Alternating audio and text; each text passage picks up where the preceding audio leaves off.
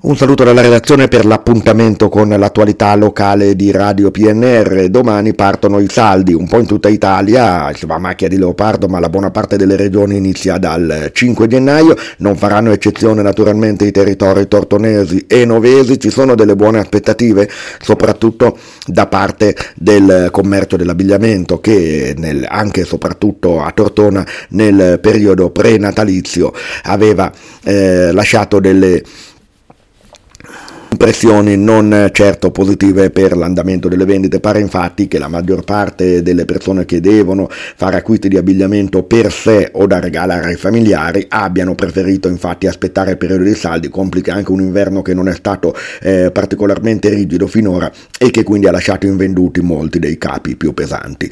In ogni caso, da domani sarà soprattutto la spinta del primo weekend, unitamente alla festività del 6 gennaio, a dare il polso anche dello svolgimento di questa importante parte stagionale per il commercio. E per i trasporti la data fissata anche qua è quella di metà gennaio, il 15 precisamente, quando riaprirà la linea ferroviaria tra Novi Ligure e Tortona. Sono stati infatti conclusi i lavori del terzo valico, infatti già da qualche giorno è stata riaperta la linea nel tratto tra Rivalta e Tortona, già con le potenzialità al momento poco percepibili, ma per il futuro, quando ci sarà la grande infrastruttura del terzo valico, sicuramente decisive, del tratto tra Rivalta, Scrivia e Tortona. Quello con Novi Ligure era stato chiuso per l'esecuzione dei lavori e adesso, appunto, a seguito della riapertura del tratto tra Rivalta e Tortona, ci sarà poi anche il pieno ripristino della circolazione anche per la tratta che era stata al momento svolta attraverso pullman sostitutivi. Lutto a Novi Ligure per la scomparsa del giornalista Alberto Maso. Aveva lavorato in Rai conducendo anche varie edizioni dei telegiornali, il Tg1 delle 13:30 e poi il Tg2 con tante interviste anche a personaggi illustri, da Gianni Agnelli alle esperienze in Spagna e anche poi come capo dell'ufficio stampa estero della holding Fiat. È morto a 81 anni dopo una grave malattia.